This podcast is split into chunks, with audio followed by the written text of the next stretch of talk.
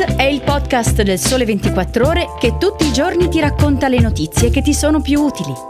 Su tutte le piattaforme gratuite e sul sito del Sole 24 Ore.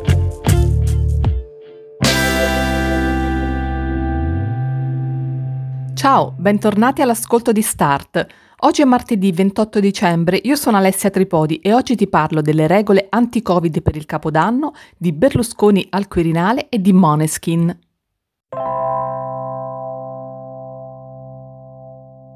Partiamo con il mini vademecum per i festeggiamenti di Capodanno che quest'anno, vista l'impennata dei contagi, saranno necessariamente blindati e ispirati alla massima prudenza. Sul sito del Sole 24 Ore abbiamo pubblicato una guida che spiega cosa si può fare e cosa no la notte del 31 dicembre. Tanto per cominciare, se sei tra quelli che amano festeggiare San Silvestro in piazza, purtroppo quest'anno dovrai rinunciarci. Dal 30 dicembre per un mese saranno infatti vietati gli eventi pubblici e le feste in piazza e le sale da concerto, le discoteche e le sale da ballo resteranno chiuse. Lo prevede il decreto del governo con le nuove misure anti-Covid, la cosiddetta stretta per le feste di Natale. Non ci sarà invece nessuna limitazione per gli spostamenti, quindi ci si potrà spostare verso altri comuni e altre regioni rispetto a quelle di residenza e si potranno raggiungere anche le seconde case. Nessun divieto anche per i cenoni in casa, ma solo ovviamente le raccomandazioni alla prudenza per evitare focolai domestici. Si potranno ricevere persone in casa quindi e non ci sarà nessun limite al numero degli invitati, a differenza di quanto previsto lo scorso anno quando, ricorderai, non era possibile invitare più di due persone e i loro figli con meno di 14 anni. Chi ha fatto il vaccino o è guarito dal Covid negli ultimi sei mesi e ha il Super Green Pass poi potrà festeggiare con una cena al ristorante. Al di là delle indicazioni generali contenute nel decreto, ci sono anche numerose ordinanze locali per la notte di San Silvestro.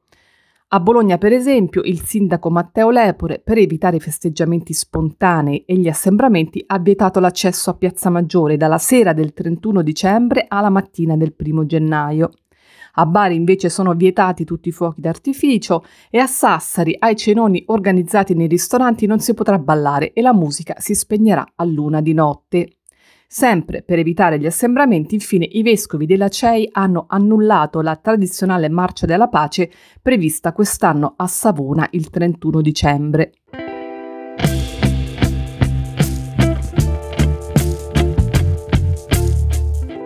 Cambiamo argomento e parliamo della corsa al Quirinale. Eh sì, perché dopo Capodanno l'elezione del successore di Sergio Mattarella sarà sempre più vicina.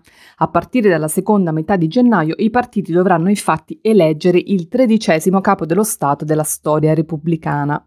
Tra i possibili candidati di cui si è parlato in questi mesi, come saprai, c'è anche Silvio Berlusconi, che è il candidato sostenuto dal centrodestra. Il Cavaliere non ha ancora sciolto la sua riserva sulla candidatura, ma come ci racconta Andrea Marini sul Sole 24 Ore, i rumors riferiscono che nei primi dieci giorni del 2022 Berlusconi ufficializzerà la sua discesa in campo.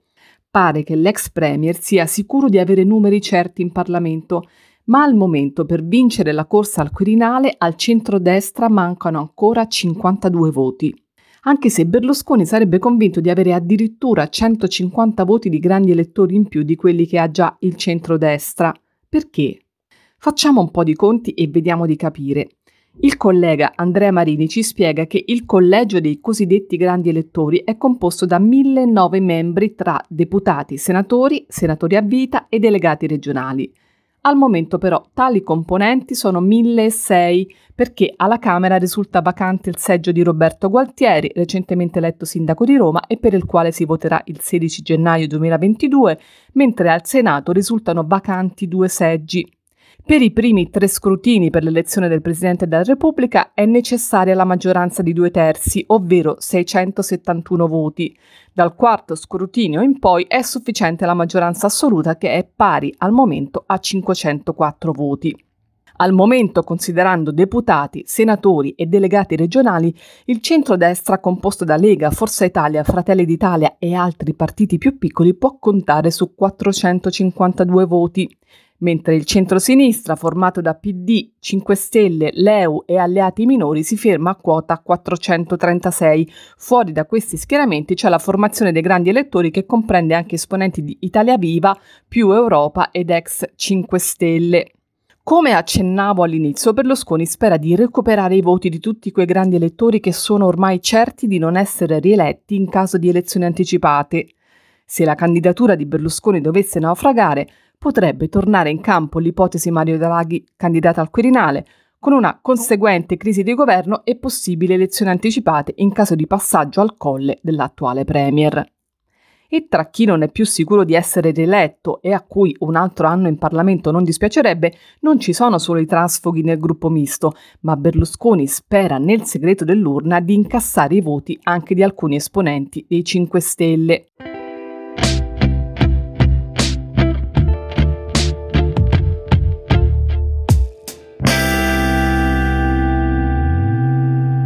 Chiudiamo questa puntata di Start parlando di musica e del fenomeno musicale del 2021, ovvero i Moneskin. Dalla vittoria del Festival di Sanremo in poi la band rock romana scoperta da X Factor ha infilato un record dietro l'altro, arrivando a fare da supporter al concerto dei Rolling Stones a Las Vegas. Cosa c'è dietro questo successo? Su 24 più che è la sezione del sito riservata agli abbonati, Francesco Prisco spiega che senza i social sarebbero state impensabili performance del genere per un gruppo italiano, perché Damiano e gli altri sono sì cantanti e musicisti, ma anche influencer e la loro è una dimensione che incrocia canzoni virali, stile, ma anche marketing. Il loro discografico Andrea Rosi, che è presidente di Sony Music Italy, ha spiegato che una parte notevole del successo internazionale dei Moneskin è dovuta alla promozione virale attraverso TikTok, un fenomeno che è nato sul famoso brano Begging risalente alla partecipazione X Factor e che TikTok è rilevante anche dal punto di vista del mercato, Rosy racconta che a maggio scorso, dopo la vittoria dell'Eurovision, a uno showcase live su TikTok c'erano collegati 2 milioni e mezzo di utenti e centinaia di migliaia di commenti, almeno il 30% dei quali in cirillico. E poi ci sono le partnership con i brand. Tra i successi di questo 2021 da incorniciare per la band romana di Mamma Mia ci sono anche le collaborazioni con Pepsi Cola, Gucci e Yves Saint Laurent che ha voluto la bassista Victoria De Angelis come testimonial della propria linea beauty. Bene, questa era l'ultima notizia. Io ti ringrazio per avermi ascoltata fin qui. Se vuoi scrivermi per commenti, suggerimenti o anche solo complimenti, manda una mail a alessia.tripodi chiocciola ilsole24ore.com. Ciao, a domani per una nuova puntata. Start è il podcast del Sole 24 Ore che tutti i giorni ti racconta le notizie che ti sono più utili.